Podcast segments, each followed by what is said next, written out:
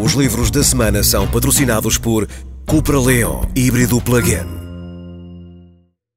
Está na altura dos livros, estamos num festival literário. Eu trago desta vez, uma vez que estamos no Correntes de Escritas, num festival de autores, uma antologia dedicada àqueles que podemos considerar autores habitualmente no lado lunar da escrita. Refiro-me aos tradutores. Acaba de sair uma antologia, esta bastante original de histórias sobre tradutores, chama-se O Irresistível Charme da Tradução e é um trabalho que nasceu no âmbito académico, em dois cursos da Faculdade de Letras de Lisboa, cursos livres, dedicados às questões da tradução, a uma antologia de contos e poemas em que os tradutores são protagonistas.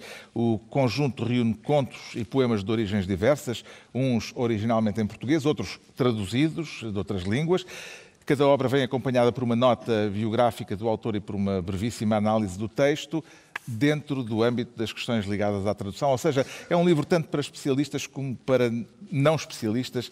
Eh, os eh, autores eh, representados, 20 ao todo, surgem por ordem alfabética do apelido e vão de José Eduardo Agualusa a António Tabucchi.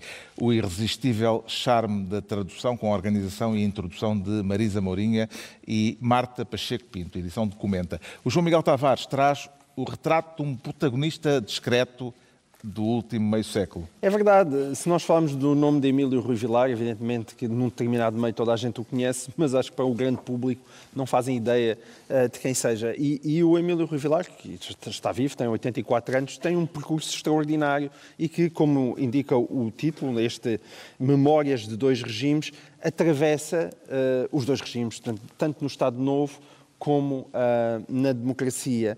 E ele começou como advogado e depois passou como gestor e depois foi Uh, foi ministro uh, nos governos provisórios, no primeiro governo uh, constitucional e continuou por aí fora, presidente da Gulbenkian, fundou a Culturgest, trabalhou em bancos, em energia.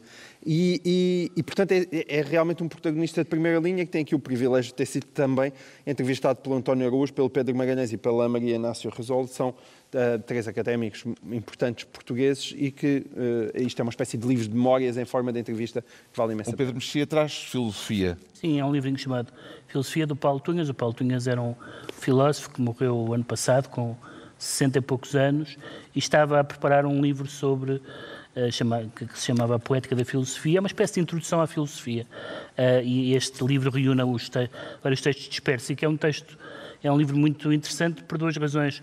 A primeira é porque é uma introdução à filosofia que não cita filósofo nenhum, só uma vez o Aristóteles, porque ele diz vou discutir a ideia, as ideias e não as pessoas, e porque no fundo tem uma ideia de que eh, não se pode falar do pensamento porque há várias maneiras de pensar conforme o objeto do pensamento e tem páginas interessantíssimas sobre como é que um pensamento pensa a natureza, a política ou a estética. O Ricardo Araújo Pereira traz um livro que também é adequado Exatamente. a um festival literário. É um daqueles livrinhos da Fundação Francisco Manuel dos Santos e, e chama-se... E o comentário ao livro vai ser tão breve vai quanto ser muito livro. breve, porque é, chama-se uh, A Biblioteca Uma Segunda Casa, é do Manuel Carvalho Coutinho. Ele fez uma viagem que eu gostava de fazer, uma viagem, quer dizer, um conjunto de viagens. Ele percorreu, há 303 bibliotecas municipais em Portugal, ele percorreu o país...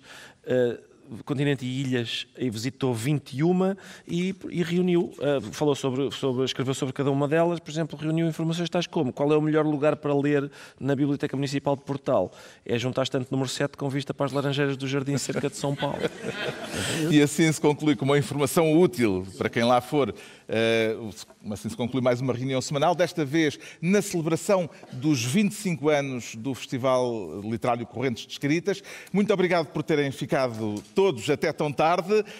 Muito obrigado, Povo de Varzim, e até breve. Obrigado. Boa noite.